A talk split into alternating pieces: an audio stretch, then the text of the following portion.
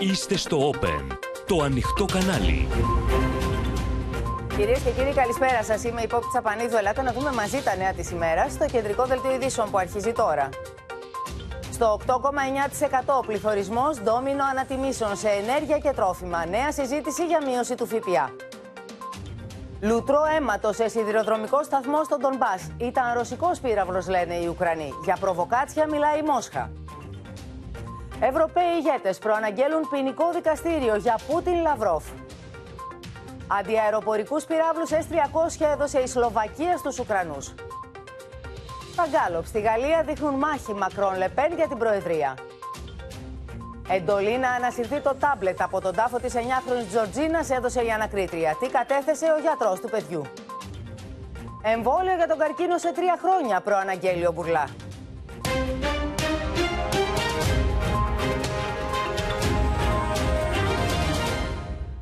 Τουλάχιστον 50 άνθρωποι σκοτώθηκαν, κυρίες και κύριοι. Ανάμεσά τους και πέντε παιδιά. Εκατοντάδες ακόμη τραυματίστηκαν μετά από χτύπημα με πύραυλο στο σιδηροδρομικό σταθμό της πόλης Κραματόρσκ στην Ανατολική Ουκρανία. Ο σταθμός ήταν γεμάτος από χιλιάδες πολίτες, οικογένειες, αμάχους που προσπαθούσαν να φύγουν σε ασφαλέστερα σημεία της χώρας μετά από σχετική μάλιστα προειδοποίηση των αρχών.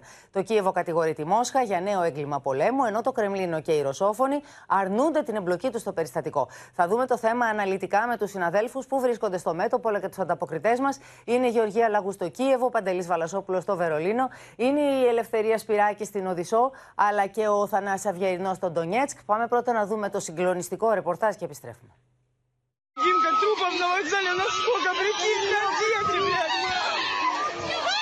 Εικόνες που λυγίζουν και τον πιο σκληρό. Άνθρωποι τρέχουν πανικόβλητοι. Άψυχα σώματα αμάχων πεσμένα στο έδαφος ανάμεσα σε βαλίτσες. Παντού αίμα λίγο πριν τη σωτηρία τους. Επιχείρησαν να φύγουν από το Κραματόρσκ πριν ξεσπάσουν οι εχθροπραξίες, όπως τους είπε η κυβέρνηση. Αλλά δεν πρόλαβαν. Τουλάχιστον 50 είναι νεκροί. Ανάμεσα σε αυτούς και τέσσερα παιδιά. Εκατοντάδες άλλοι είναι σοβαρά τραυματίες. the railway terminal in the city of Kramatorsk. This, this is an ordinary railway terminal. People crowded, waiting for the trains to be evacuated to the safe territory. They hit these people. There are witnesses. The mayor says that there were two missile strikes, and I'm going to read you what he says about exactly where. He says they were in the temporary waiting room at the station where hundreds of people were waiting for the evacuation train. In his view, this is another proof that Russia is brutally, barbarically killing the civilian Ukrainians with one goal only, and that is to kill.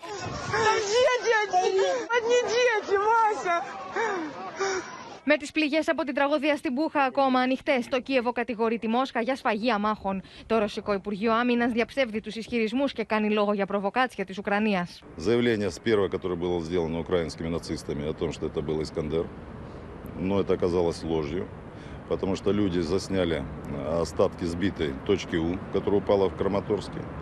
На ней была надпись о том, что это за детей по-русски язык. Η αρχική ανακοίνωση κάνει λόγο για χτύπημα με δύο ρωσικού πυράβλου Ισκαντέρ.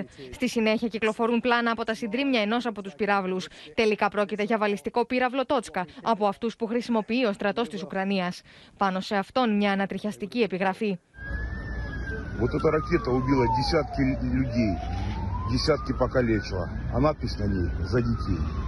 This is how Russia came to protect the Donbass, how they view the protection of the Russian-speaking population. Η επιγραφή για τα παιδιά πάνω στον πύραυλο μπορεί να ερμηνευτεί με δύο τρόπους. Από τη μία προς υποστήριξή τους, από την άλλη ό,τι προορίζεται για αυτά. There is a difference when you kill and then shoot at, at, the, at the military when you're fighting and when you kill innocent civilians. Σύσσωμη η Δύση καταδικάζει την επίθεση στον άμαχο πληθυσμό που προσπαθούσε να διαφύγει. Στον σιδηροδρομικό σταθμό βρίσκονταν εκείνη την ώρα τουλάχιστον 4.000 πολίτες, ενώ χθε, σύμφωνα με τι τοπικέ αρχέ, κατάφεραν να φύγουν από την πόλη στο πλαίσιο τη διαδικασία εκένωσή τη περισσότεροι από 9.000 άμαχοι. People were gathering at that train station as evacuations are taking place because Kramatorsk is in the east. It's around 200 kilometers from where we are now, and there's been a fear, at least a, a, a strong suspicion that the, that will be the center of some sort of offensive by the Russians. Το Κραματόρσκ είναι μια στρατηγική σημασία περιοχή του Ντομπά, κοντά στη σύνοριο γραμμή των ρωσόφωνων περιοχών. Αποτελεί αποτελεί διοικητικό κέντρο και προσωρινή έδρα της περιφέρειας του Ντονιέτσκ. Η επίθεση έρχεται ενώ το ΝΑΤΟ προειδοποιεί για ανασύνταξη των ρωσικών δυνάμεων και τη μετατόπιση των εχθροπραξιών στην Ανατολική Ουκρανία. Ένα ακόμα μακελιό, κυρίες και κύριοι. Είδαμε ανθρώπους να κοίτονται νεκροί δίπλα στις βαλίτσες τους. Περίμεναν να φύγουν, να βρουν ένα ασφαλέστερο σημείο να καταφύγουν. Μετά, μάλιστα, από εντολή των αρμόδιων αρχών να εγκαταλείψουν την πόλη, να βρουν καταφύγιο κάπου ασφαλές, ένα ασφαλές σημείο. Πάμε λοιπόν στη Γεωργία Λαγού, γιατί η Γεωργία εξακολουθεί να είναι σε ισχύ αυτή η εντολή. Είναι και άλλοι άνθρωποι που προσπαθούν να φύγουν μετά από αυτό το χτύπημα στο σιδηροδρομικό σταθμό που περίμεναν οι άμαχοι. Ακριβώς. Καλησπέρα, Πόπη, κυρίες και κύριοι από το Κίεβο. Σύμφωνα με νεότερη ενημέρωση που είχαμε εδώ από τις Ουκρανικές Αρχές, ε, οι άνθρωποι που σκοτώθηκαν είναι 50 συμπεριλαμβανομένων και 5 παιδιών. Ενώ γύρω στους 100, όπως μας λένε εδώ στο Κίεβο, είναι οι τραυματίες. Τώρα, ο κυβερνήτης της πόλης, Παύλο Κυριλένκο, καλεί όλους, όλο τον κόσμο της περιφέρειας να εκενώσουν άμεσα τις ε, πόλεις. Γιατί αυτό που φοβούνται, όπως χαρακτηριστικά λέει, είναι μια ευρεία ρωσική επίθεση. Τώρα, την ίδια ώρα να σου πω πως ε, ο Ουκρανός Υπουργός Εξωτερικών, Δήμητρο Κουλέμπα, κατηγόρησε τη Ρωσία για σκόπιμη σφαγή, όπως χαρακτηριστικά είπε. Οι Ρώσοι γνώριζαν ότι ο σταθμός του Κραματόρσκ ήταν γεμάτος με άμαχους, γεμάτος με γυναικόπαιδα που περίμεναν να φύγουν. Ωστόσο, το χτύπησαν. Θα φέρουμε, όπως χαρακτηριστικά λέει, κάθε εγκληματία πολέμου ενώπιον της ε, δικαιοσύνης. Πρέπει να τιμωρηθούν. Ενώ ίδια σκληρή ανακοίνωση έβγαλε και το Υπουργείο Άμυνας της Ουκρανίας, κατηγορώντας Πόπη τη Ρωσία πως ε, είναι μια χώρα τεράτων και εγκληματιών. Και δεν έχει ανοίξει μόνο πόλεμο με την Ουκρανία, αλλά έχει ανοίξει πόλεμο με όλο τον πολιτισμένο κόσμο και θα πρέπει να πληρώσει. Τώρα, εδώ στο Κίεβο, να σας πω πως Ουκρανοί αξιωματούχοι αυτό που εκτιμούν και αυτό που φοβούνται είναι ότι η Μόσχα δεν έχει οπισθοχωρήσει. Η Μόσχα όπως χαρακτηριστικά λέει ανασυντάσσεται, ανασυντάσσονται τα ρωσικά στρατεύματα και αυτό που θέλει είναι να καταλάβει όσα περισσότερα εδάφη στα ανατολικά. Μάλιστα, Γεωργία, θα σε ευχαριστήσουμε πολύ. Να θυμίσουμε ότι η ρωσική πλευρά, το είδαμε και στο ρεπορτάζ, για το χτύπημα στο, στον σταθμό, στο σιδηροδρομικό σταθμό, διαψεύδει ότι ήταν δικό της το χτύπημα. Λέει μάλιστα, καταγγέλει μάλιστα, ότι δεν έχει καν τέτοιους πυράβλους στην κατοχή της. Ο Ουκρανικός στρατός τώρα καταγγέλει ότι οι ρωσικές δυνάμεις έχουν μπλοκάρει την πρόσβαση στο Χάρκοβο, τοποθετώντας νάρκες την ώρα που τα σωστικά συνεργεία έχουν εντοπίσει δεκάδες ορούς στα χαλάσματα κτηρίων στην Ποροντιάνκα. Ο πρόεδρος Ζελένσκι καλεί τη Δύση να στείλει στην Ουκρανία περισσότερα όπλα, κάτι που το ΝΑΤΟ δεν αποκλείει, ενώ η Σλοβακία ανταποκρίνεται στο αίτημα και στέλνει αντιαεροπορικό πυραυλικό σύστημα S-300. Το Κρεμλίνο μιλάει για στημένη κατάσταση στην Πούχα με στόχο να κατηγορηθεί η Μόσχα. Με νέες πυραυλικές επιθέσεις, οι ρωσικές δυνάμεις ανασυντάσσονται κατά μήκος των ανατολικών περιφερειών της Ουκρανίας. Στο Χάρκοβο, τη δεύτερη μεγαλύτερη πόλη τη χώρα, τα νοσοκομεία έχουν γεμίσει με τραυματίε από του αλλεπάλληλου βομβαρδισμού στα περίχωρα τι τελευταίε ημέρε. Начали взрывы по всему двору. То есть ну, жилой двор, и начали взрывы такие. Ну, мы привыкли к, там, к тому, что там кто-то стреляет куда-то. Но такого не было, чтобы вот именно такие прям хлопки, хлопки, хлопки. И я чувствую, что оно летит в меня. На харківському напрямку ворог продовжує блокувати місто Харків. Для недопущення просування наших військ загарбники ставлять мінно-вибухові загородження. Στι περιοχέ γύρω από την Ουκρανική πρωτεύουσα, οι κάτοικοι προσπαθούν να μαζέψουν ό,τι απέμεινε από την καταστροφή. Στην Ποροντιάνκα, τα σωστικά συνεργεία συνεχίζουν το μακάβριο έργο του εντοπισμού σωρών κάτω από τα χαλάσματα. Στην Πούχα, οι κάτοικοι δεν μπορούν να συνέλθουν από τον εφιάλτη. Οι τοπικέ αρχέ ανακοινώνουν τουλάχιστον 400 νεκρού. Оце всі вбиті, закатовані, розстріляні, впритул були зв'язані руки, ноги, в деяких закриті очі. І вон є там в кінці шість чоловік, їх застрелили і спалили на одній кучі. Ο πρόεδρο τη Ουκρανία ζητάει ξανά από του δυτικού του συμμάχου όπλα προκειμένου να μπορέσει ο στρατό να σταματήσει τι ρωσικέ δυνάμει. Η Σλοβακία απαντά με την αποστολή του συστήματο αεράμινα S-300 στον Ουκρανικό στρατό, όπω ανακοίνωσε ο Σλοβάκο Πρωθυπουργό που μεταβαίνει σήμερα στο Κίεβο. Môžem potvrdiť, že Slovenská republika darovala Ukrajine Systém protizdušnej obrany S-300. Verím, že tento obranný systém pomôže zachrániť čo najviac nevinných životov pred agresiou Putinovho režimu. Darovanie tohto systému však neznamená, že Slovensko sa stalo súčasťou ozbrojeného konfliktu. Την ίδια ώρα, νέο υλικό από ντρόουν δημοσιεύει η ρωσική ιστοσελίδα Μεντούζα από τη θηριωδία στην Πούχα με πλάνα από τις 23 έως τις 30 Μαρτίου. Σε αυτά διακρίνονται η σωρία μάχων στην οδό Γιαμπλόνσκα, όπως και σε παρακείμενους δρόμους. Τα πλάνα αυτά βρίσκονται σύμφωνα με τον ιστότοπο σε πλήρη συμφωνία με τις εικόνες των Ουκρανικών αρχών από τις αρχές Απριλίου. Ο εκπρόσωπος του Κρεμλίνου διαψεύδει κατηγορηματικά ότι για τη σφαγή ευθύνονται Ρώσοι στρατιώτες. Yeah. And those dead bodies there were not victim of Russian military personnel. You see, this is astonishing for you to talk like this. Bodies strewn uh, along the street. And we know their bodies yeah, know, from this video. Maxar's well, pictures. We well, know we, those Maxar's no, pictures. but we know but after how, the how after. Let me finish. Let, if I could just finish, yeah. Ms. Purse, sorry. After the Russians yeah. had withdrawn, this video, geolocated to the exact same spot, showed Arena lying dead on the ground. And for every Bucha, there are many more towns Russia has occupied and more towns it is still occupying. Places where we must assume Russian soldiers are committing more atrocities right now. Ο εκπρόσωπο του Κρεμλίνου μάλιστα παραδέχτηκε πω οι ρωσικέ δυνάμει έχουν υποστεί βαριέ απώλειε στη διάρκεια τη ρωσική εισβολή από τι 24 Φεβρουαρίου. We have significant losses of troops and uh, it's, it's, it's a huge tragedy for us. Now, about two regions, Kiev and the Chernigov regions. So, actually, the troops were really withdrawn from that region as an act of a goodwill during the negotiations.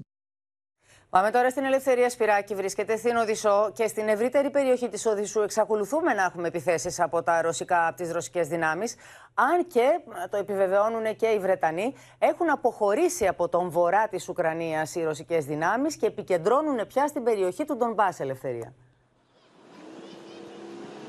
Καλησπέρα λοιπόν από την Οδυσσό. Πράγματι έχουν αρχίσει να αποχωρούν τα ρωσικά στρατεύματα από τα κεντρικά και τα δυτικά της Ουκρανίας και όλοι πιστεύουν πλέον από τις ενδείξεις που έχουν μέχρι στιγμής ότι η τελευταία πράξη του δράματος θα παιχθεί στα ανατολικά, δηλαδή στον Ντονμπάς. Να πούμε ότι ο επικεφαλής του Ντονιέστ, ο κύριος Παύλο Κυριλένκο, είπε ότι τα ρωσικά στρατεύματα πλέον έχουν εστιάσει τις επιθέσεις τους σε υποδομές ιατρικές και αστικές, ενώ θα είναι μια μαζική μάχη η οποία θα έχει έναν στόχο, τον άμαχο πληθυσμό. Θα κάνουν χρήση drones, θα κάνουν χρήση ε, αεροπορικών ε, μέσων και θα κάνουν επίσης ε, χρήση των πυράβλων Crows. Πάντως να σας πω σε ό,τι αφορά την εκένωση του Ντονμπάς και συγκεκριμένα ε, τα, την ε, περιοχή του Ντονέτσκ ότι και στο Λουχάνσκ και στο Ντονέτσκ να, να πω ότι έχουν αποχωρήσει πλέον 15.000 άτομα. Βέβαια, βέβαια να το τονίσουμε αυτό Πόπι κυρίες και κύριοι ότι είναι πάρα πολύ δύσκολη η εκένωση λόγω και των καθημερινών βομβαρδισμών που λαμβάνουν χώρα στο Ντονμπάς και γενικότερα στην ευρύτερη περιοχή. Επίσης να σας πω ότι και εδώ στην Οδυσσό είχαμε σιρήνες σήμερα. Είναι δεύτερη φορά και χθες το βράδυ είχαμε και σήμερα το απόγευμα λίγο μετά τις 5 και μισή. Ακούσαμε σιρήνες, ακούστηκε αρχικά πρώτα μια δυνατή έκρηξη. Δεν έχουμε πληροφορίες μέχρι στιγμής. Προσπαθούμε να αναζητήσουμε και εμείς από, τη, από τις επίσημες Ουκρανικές Αρχές τι ακριβώς έχει συμβεί στην περιοχή. Αναμένουμε να δούμε τι θα γίνει και σήμερα πάντως και χθες είχαμε σιρήνες. Είχαμε μάλιστα χθες το βράδυ γύρω στις 11 πυραυλική επίθεση ε, από την Κρυμαία, από τη Χερσόνησο της Κρυμαίας, σε μια περιοχή λίγα μέτρα έξω από το κέντρο της ε, Οδυσσού. Μάλιστα να σας αναφέρω ότι σύμφωνα με τις Ουκρανικές αρχές είχαμε τραυματίες αλλά και θύματα, ενώ έχουν υποστεί και ε, ζημιές και κάποια κτίρια. Ενώ τέλος να πω, πω κυρίες και κύριοι, ότι με αφορμή τα όσα συνέβησαν σήμερα στον σιδηροδρομικό σταθμό στο Ντονμπάς, αποφασίστηκε ε, πριν από λίγη ώρα να ε, επεκταθεί η απαγόρευση κυκλοφορίας μέχρι την ερχόμενη Δευτέρα. Μάλιστα, να σε ευχαριστήσουμε πολύ, Ελευθερία. 44 μέρες διαρκεί ο πόλεμος και χιλιάδες άνθρωποι χάθηκαν. Ενώ ακόμη περισσότεροι είδαν τη ζωή τους να ανατρέπεται μέσα σε μία στιγμή. Η απεσταλμένη του Όπεν Γεωργία Λαγού βρέθηκε στα περίχωρα του Κιέβου και κατέγραψε μαρτυρίες ανθρώπων που έζησαν τη φρίκη του πολέμου. Οι εικόνες που θα δείτε, κυρίες και κύριοι, είναι πραγματικά συγκλονιστικές. Поховала на участку, там вона із участку. Η τραγωδία του πολέμου ραγίζει καρδιέ. Τρία μικρά παιδιά κλαίνε πάνω από τον αυτοσχέδιο τάφο τη μητέρα του. Δεν μπορούν να καταλάβουν το γιατί. Μια γυναίκα προσπαθεί να του δώσει κουράγιο. Ξέρουν ότι δεν θα ξαναδούν τη μαμά του. Οι μαρτυρίε συγκλονίζουν. Η ηλικιωμένη αυτή γυναίκα κάθεται με το σκυλί τη συντροφιά μόνη στα συντρίμια τη πολυκατοικία στην οποία βρίσκεται το σπίτι τη. Εκεί που μέχρι πριν λίγε ημέρε βρισκόταν με την κόρη τη. Миномет, мина упала, и одного, одну убило на смерть, а Таню мою ранило, и, а другу тоже возле обеда, тут возле борща стояла, так тоже ноги. Вот здесь же, на втором этаже у квартиры, и стекло меня засыпало, и я уже ничего не бачила, ничего не бачила. Ύστερα από 1,5 μήνα σφοδρών μαχών όσοι έζησαν τη φρίκη στα περίχωρα του Κιέβου, διηγούνται στην κάμερα του Όπεν και τη Γεωργία Λαγού τα όσα αντίκρισαν. Отак сюдою і на Ірпень пішли пішки. Уже на вулиці Кірова лежали трупи. Здесь стояли россияне, но отсюда они долбили по Ирпеню, по Буче из э, тяжелой артиллерии. До нас вони значить, піді- е, постукали, я відкрила, е, запитали, скільки у вас чоловік? Я говорю, я і дідушка. Στην Μπούχα οι επιζήσαντες έχουν να διηγηθούν ιστορίες τρόμου και θανάτου. Але 22, е, з- починаючи з 20 числа, вони е, передислоцірувалися і пішли до сусідів. Е, Забори вони позносили і стояли там танки. Μέσα από το καταφύγιο του σπιτιού της άκουσε τη γειτόνισά της να καλεί σε βοήθεια πριν σιωπήσει για πάντα. Заходит э, сюда, выходит с, этой, с этого дома, а они идут. Э, Они, значит, по домам. Она говорит, а можно это домой? Да, где ты живешь? Здесь живу. Вторая забежала сюда. Και εδώ στον Κοστόμελ οι μάχε ήταν αιματηρέ. Αρκετά σπίτια βομβαρδίστηκαν, καταστράφηκαν και ισοπεδώθηκαν. Ενώ άμαχο πληθυσμό έχασε τη ζωή του. выведем. А потом сказали, это стадо вывести и расстрелять. Это было, да. Ну, то есть... Не, мы жили дома у себя, все по домам сидели. Ну, месяца полтора уже, да, длится. Με την απόσυρση των ρωσικών στρατευμάτων από τις περιοχές, τα όσα περιγράφουν οι κάτοικοι είναι ανατριχιαστικά. Жену били, вон она вся синяя, понимаете, говорят сейчас. Говорят, если сейчас не отдадите деньги и ценности, мы ее изнасилуем, а его убьем на твоих глазах. А ты, говорит, знай, говорит, но тебя уже не будет, что потом мы убьем и ее. Мы все отдали. У меня забрали все с дома, все, что ценно, они забрали все. Абсолютно. Οι Ουκρανοί κάνουν λόγο για εκατοντάδες αμάχους που έχασαν τη ζωή τους κατά τη διάρκεια των μαχών, σε σημείο που άλλοι θαύτηκαν σε πάρκα και κήπους και άλλοι σε ομαδικούς τάφους. Не могу сказать точно, сейчас до сих пор вот и позавчера начали вывозить. Ребята работают и полиция. Вот. Есть такие, которых уже э, закопали в землю, ну там рядом с дворами. Люди просто ложили документы так в файлики. Δύσκολο να έχει εικόνα του αριθμού των νεκρών μέχρι στιγμή στον πόλεμο και από τις δύο πλευρές. Η εικόνα όμως που μας έχει μείνει είναι η εικόνα των μικρών παιδιών μπροστά από τον α, πρόχειρο τάφο της μητέρας τους, που χάθηκε τόσο άδικα. Αυτές οι εικόνες, οι εικόνες φρίκης από την Μπούχα, είναι που έχουν φέρει στο σημείο 0 τι διαπραγματεύσεις. Μόσχα και Κίεβο δεν φαίνεται να γεφυρώνουν τις τεράστιες διαφορές τους και με τις δύο πλευρές να κατηγορούν η μία την άλλη για το ναυάγιο. Η Γενική Συνέλευση του Οργανισμού Ηνωμένων Εθνών απόβα- απέβαλε τη Ρωσία από το Συμβούλιο Ανθρωπίνων Δικαιωμάτων, προκαλώντας την έντονη αντίδραση της Μόσχας, ενώ οι Δυτικοί, ο ένας μετά τον άλλον πια, φωτογραφίζουν τον Πούτιν ως εγκληματία πολέμου. Η Ούρσουλα Φόντερ Λάιν και ο ύπατος εκπρόσωπος της Ευρωπαϊκής Ένωσης για θέματα εξωτερικής πολιτικής, Ζωζέ Μπορέλ, στέκονται δίπλα στις ορούς δεκάδων αμάχων στη μαρτυρική Μπούχα. Στο πρόσωπο της Προέδρου της Ευρωπαϊκής Επιτροπής διαγράφεται η φρίκη των όσων βλέπει. It is the unthinkable has happened here. We have seen the cruel face of um, Putin's army. We have seen the recklessness and the cold-heartedness with which they have been occupying the city. Τα γεγονότα στην Μπούχα έχουν γυρίσει πίσω στο μηδέν τι συνομιλίε ανάμεσα σε Μόσχα και Κίεβο. Οι δηλώσει του Σεργέη Λαυρόφ αποτυπώνουν το απόλυτο αδιέξοδο. Подобная недоговороспособность в очередной раз характеризует истинные замыслы Киева, его линию на затягивание и даже подрыв переговоров через отход от достигаемых пониманий. Видим в этом проявление того факта, что киевский режим контролируется Вашингтоном и его союзниками, которые толкают президента Зеленского на продолжение боевых действий. Так вот, э, мы э, предложили, чтобы в числе таких стран-гарантов, конечно, обязательно была бы Республика Беларусь, Сейчас все эти вопросы, включая полный круг стран-гарантов, согласовываются, но мы выступаем за то, чтобы Беларусь была среди них. Και το Κίεβο απαντά πως είναι η Μόσχα που υπονομεύει τη διπλωματική διαδικασία. З того, що я чую від е, міністра Лаврова публічно, я ніякого оптимізму не отримую. По-моєму, кожен коментар, який він робить, е, спрямований на зрив переговорів, на їх блокування, а не на продовження переговорів. Ακόμα και ο πάντα αισιόδοξο με Βλούτσα Βούσογλου μιλά για σκιά στην πορεία των συνομιλιών. Buça, İspir ve bazı bölgelerden gelen bu e, görüntüler kabul edilemez e, görüntüler. E, bu görüntüler şu anda müzakereleri biraz gölgeledi. I mean, do you think this can possibly end in a negotiation or talks after what has happened? It can. It can. It will strongly depend on the um, uh, so on con- consistency of Ukrainian position. Στο πλαίσιο των προσπαθειών που γίνονται από την Ευρώπη να μπει ένα τέλο στον πόλεμο στην Ουκρανία, ο Μπόρι Τζόνσον υποδέχθηκε στο Λονδίνο το γερμανό καγκελάριο Όλαφ Σόλτ. I know that Britain and Germany share exactly the same sense of horror and revulsion at the brutality being unleashed, including the unconscionable bombing of refugees fleeing their homes this morning.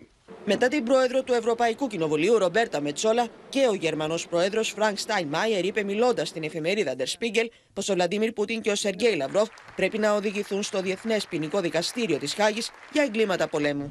Όποιος έχει ευθύνη για αυτά τα εγκλήματα θα πρέπει να δώσει εξηγήσεις. Αυτό περιλαμβάνει και τους στρατιώτες. Αυτό περιλαμβάνει τους στρατιωτικούς διοικητές και φυσικά και εκείνους που έχουν την πολιτική ευθύνη. Η Γενική Συνέλευση του Οργανισμού Ηνωμένων Εθνών ψήφισε με 93 υπέρ και 24 κατά την αναστολή συμμετοχής της Ρωσίας στο Συμβούλιο Ανθρωπίνων Δικαιωμάτων. Δεν είναι όμως μόνο στα Ενμάγερ ο πρόεδρος της Γερμανίας που δείχνει πια τον Πούτιν για εγκλήματα πολέμου. Η συζήτηση έχει ανάψει και σε αυτήν μπαίνει και ο Σόλτς, ο καγκελάριος, ο Γερμανός καγκελάριος. Πάμε στο Βερολίνο, στον Παντελή Βαλασόπουλο που έχει περισσότερα. Ναι, καλησπέρα. Να πούμε ότι μετά και τα σημερινά που είδαμε στο Κρεματόρσκ, ο καγκελάριος Σόλτς έριξε την ευθύνη για εγκλήματα πολέμου προσωπικά στον πρόεδρο Πούτιν. Είναι η πρώτη φορά που το κάνει ο καγκελάριος Σόλτς. Μέχρι τώρα μιλούσε γενικότερα για εγκλήματα του ρωσικού στρατού. Σήμερα στο Λονδίνο, ενώπιον του Τζόνσον, ανέφερε τον Πούτιν. Είπε μεταξύ άλλων ότι οι εικόνες από το Κρεματόρσκ, την Μπούσα και τη Μαριόπολη μας συγκλονίζουν. Είναι ένας φοβερός πόλεμος με πολλά θύματα Ουκρανούς πολίτες. Οι θάνατοι αυτοί είναι εγκλήματα πολέμου και την ευθύνη φέρει ο πρόεδρος Πούτιν. Επιτέλους, λέει, να εφαρμόσει μια κεχηρία και να αφήσει την ανθρωπιστική βοήθεια. Κατηγόρησε τους Ρώσους ότι έχουν χτυπήσει την ανθρωπιστική βοήθεια που προσπάθησε να μπει στην Μαριούπολη. Είναι επίσης να σας πω ότι ε, για πρώτη φορά μίλησε κάπως εκτενώς σε ερώτηση που του έγινε από Βρετανό δημοσιογράφο για το τι είναι, ποιο είναι το περιεχόμενο των συνομιλιών με τον κύριο Πούτιν.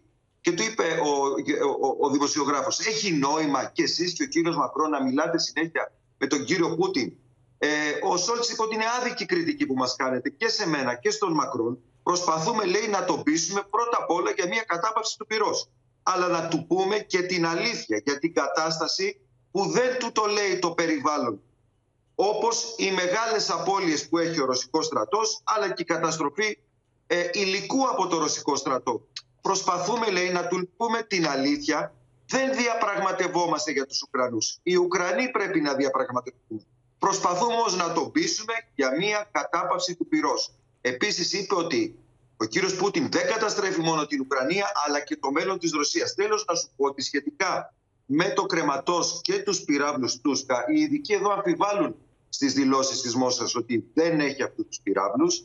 Η Μόσχα λένε είχε 220 τέτοιους πυράβλους και η Λευκορωσία τους έχει χρησιμοποιήσει στους δύο πολέμους της Τσετσενίας, τους έχει χρησιμοποιήσει στην Συρία, τους απέσυρε το 2020 για να τους αντικαταστήσει με τους Ισκαντέρ που είναι μεγαλύτερης ακρίβειας αλλά φαίνεται ότι στον πόλεμο της Ουκρανίας τους επανέφερε και αυτοί οι πύραυλοι δεν έχουν καθόλου μα καθόλου ακρίβεια. Πόπι. Άρα αποδίδουν ε, στους Ρώσους ε, και οι Γερμανοί το συγκεκριμένο χτύπημα που κόστησε τη ζωή τουλάχιστον 50 μάχων, μεταξύ των οποίων θυμίζουμε και πέντε παιδιά. Ευχαριστούμε Παντελή. Πάμε στο Ντονιέτσκ. Μας περιμένει και ο Θανάσης Αυγερινός, διότι Θανάση η ρωσική πλευρά το διαψεύδει. Σε κάθε τόνο διαψεύδει ότι έχει τέτοιους πυράβλους, παρά τα όσα στοιχεία εμφανίσανε οι Γερμανοί. Καλησπέρα από το Ντονιέτσκ. Οι Ρώσοι κατηγορηματικά διαπέμπουν ότι έχουν ουδέμια σχέση με την δολοφονική πυραυλική υπηρεσία μαζί τους σιδηροδρομικούς σταθμούς το Κραματό. Οι Ρώσοι αξιωματούχοι αλλά και οι στρατιωτικοί αναλυτές υπογραμμίζουν ότι οι Ουκρανοί, και αυτό αποδεικνύει κατά την άποψή τους το ποιος ε, ευθύνεται για την επίθεση, αρχικώς ανακοίνωσαν ότι επρόκειτο για ρωσικούς πυράβλους Ισκαντέρ, προφανώς για να ενοχοποιήσουν ευθέως τη ρωσική πλευρά. Διαψεύστηκαν όμως γρήγορα από τους πολίτες που άρχισαν να φωτογραφίζουν τα θαύματα του πυράβλου Τόσκα Ου. Είναι σοβιετικού τύπου. Έχει χρησιμοποιηθεί επανειλημμένως από τους Ουκρανούς στο Ντονμπάς, πρόσφατα στο Λουγκάνσκ, αλλά και στο κέντρο του Ντονιέτσκ. Θυμόμαστε αυτή την αιματηρή επίθεση με πάνω από 40 νεκρούς. Κατά τη ρωσική πλευρά, μάλιστα, είχε γραφτεί πάνω στον πύραυλο με το χέρι και η κυνική φράση για τα παιδιά, την οποία συνηθίζουν μόνο οι Ουκρανοί εθνικιστές, ε, μόνο όταν πέφτουν τέτοιοι πύραυλοι στους ρωσόφωνους έχουν υπάρξει αντίστοιχες καταγραφές σε παλαιότερα ρεπορτάζ τα τελευταία χρόνια, τα πολλά τελευταία χρόνια, 8 για την ακρίβεια, που διαρκεί ο Ουκρανικός εμφύλιος. Κατά τη ρωσική πλευρά είναι μια κλασική προσπάθεια των Ουκρανών να τρομοκρατήσουν τους πολίτες όπως και όταν χτυπούν τους ανθρωπιστικούς διαδρόμους, ε, ώστε να μην εγκαταλείψουν την πόλη τους, πράγμα που δεν θέλουν κατά τη Μόσχα οι εθνικιστές, γιατί τους χρειάζονται ως ζωντανή ασπίδα και ταυτοχρόνως φορτώνουν την ενοχή στους ε, Ρώσους. Το Ρωσικό Υπουργείο Άμυνας πριν λίγο μάλιστα κατονόμασε επακριβώς και τη μονάδα του Ουκρανικού πυροβολικού έξω από τον Ταμπραπόλ, από όπου εκτοξεύθηκε ο πύραυλος Τότσκαου, ο οποίος δεν χρησιμοποιείται πλέον από το ρωσικό στρατό. Οι Ρώσοι προειδοποίησαν ότι οι φωτογραφίες των πυράβλων που διανέμει η Ουκρανική πλευρά είναι από κοινές τόσο λευκορωσικές ασκήσεις πρόσφατες, αλλά τίποτε ε, που να συνδέεται με τις πολεμικές επιχειρήσεις. Ποτέ μέχρι σήμερα δηλαδή η Μόσχα δεν έχει καταγραφεί να χρησιμοποιεί τέτοιο πύραυλο. Ε, το Κρεμλίνο επίσης τοποθετήθηκε εμέσως βέβαια ε, για την ε, περιβόητη κατηγορία για εγκλήματα πολέμου κατά του Βλαντίμιρ Πούτιν και την πιθανή παραπομπή του σε ένα μελλοντικό δικαστήριο. Μπαίνει πια κανονικά ο είναι... ίδιος ο Ρώσος Πρόεδρος και ο Υπουργός Εξωτερικών, ο κύριος Λαυρόφ, στο κάδρο αυτό, Θανάση.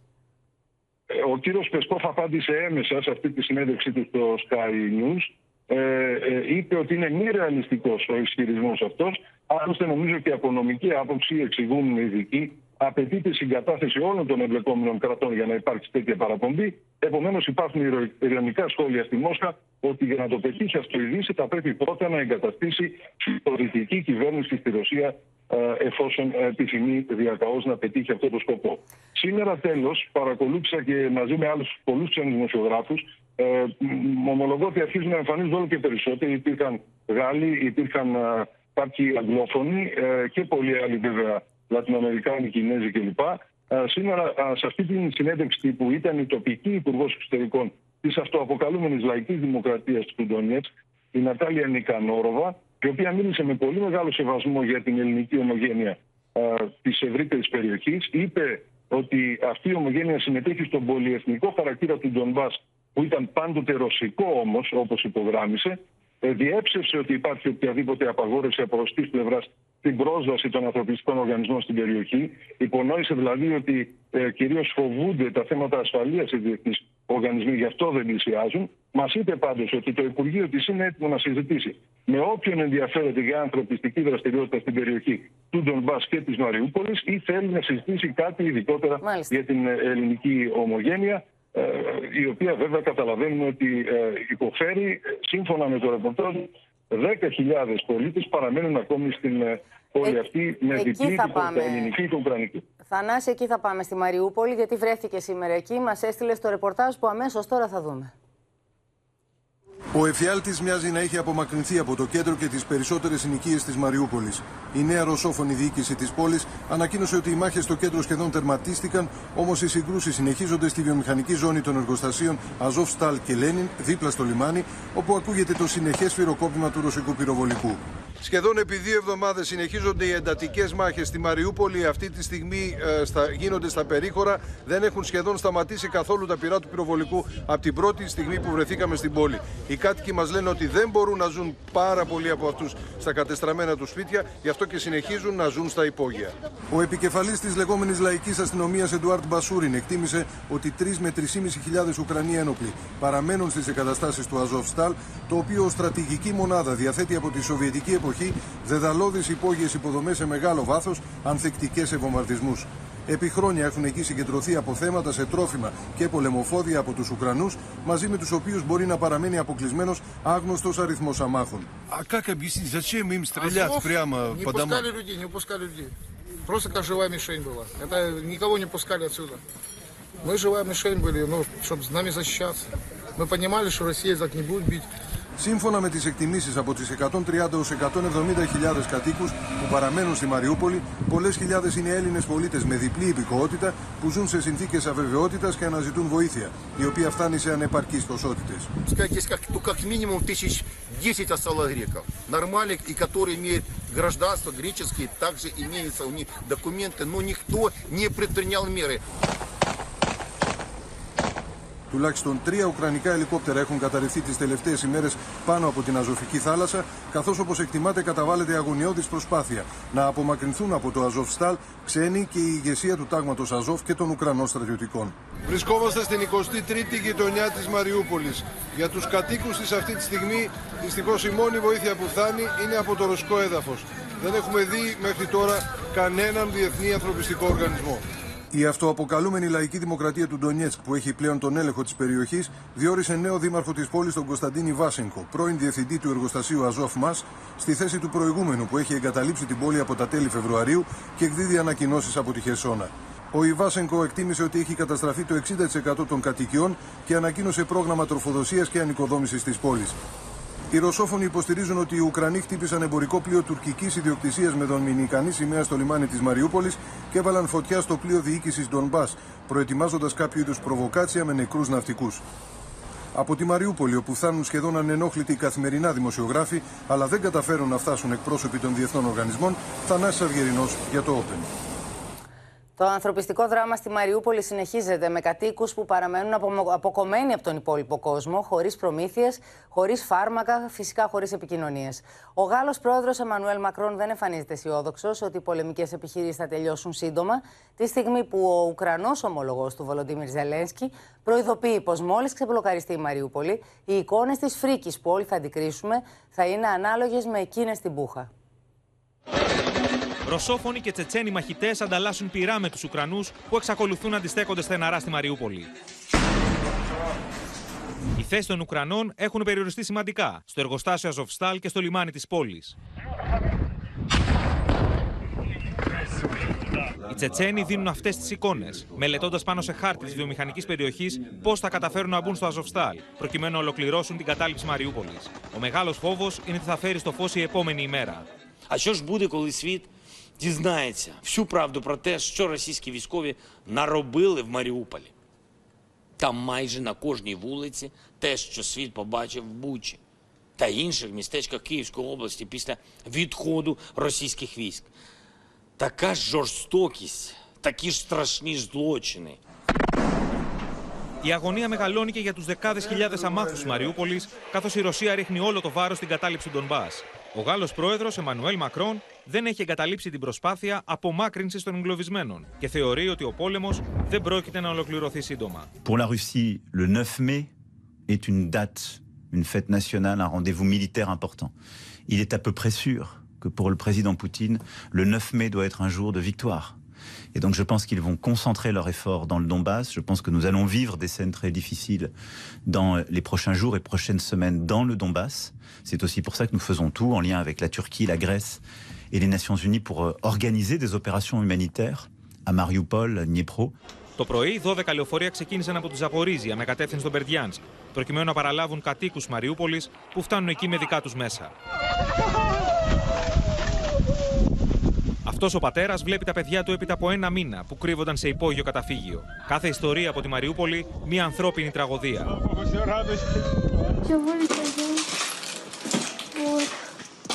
Можно снимать фильмы ужасов. Кровь. Это все папа.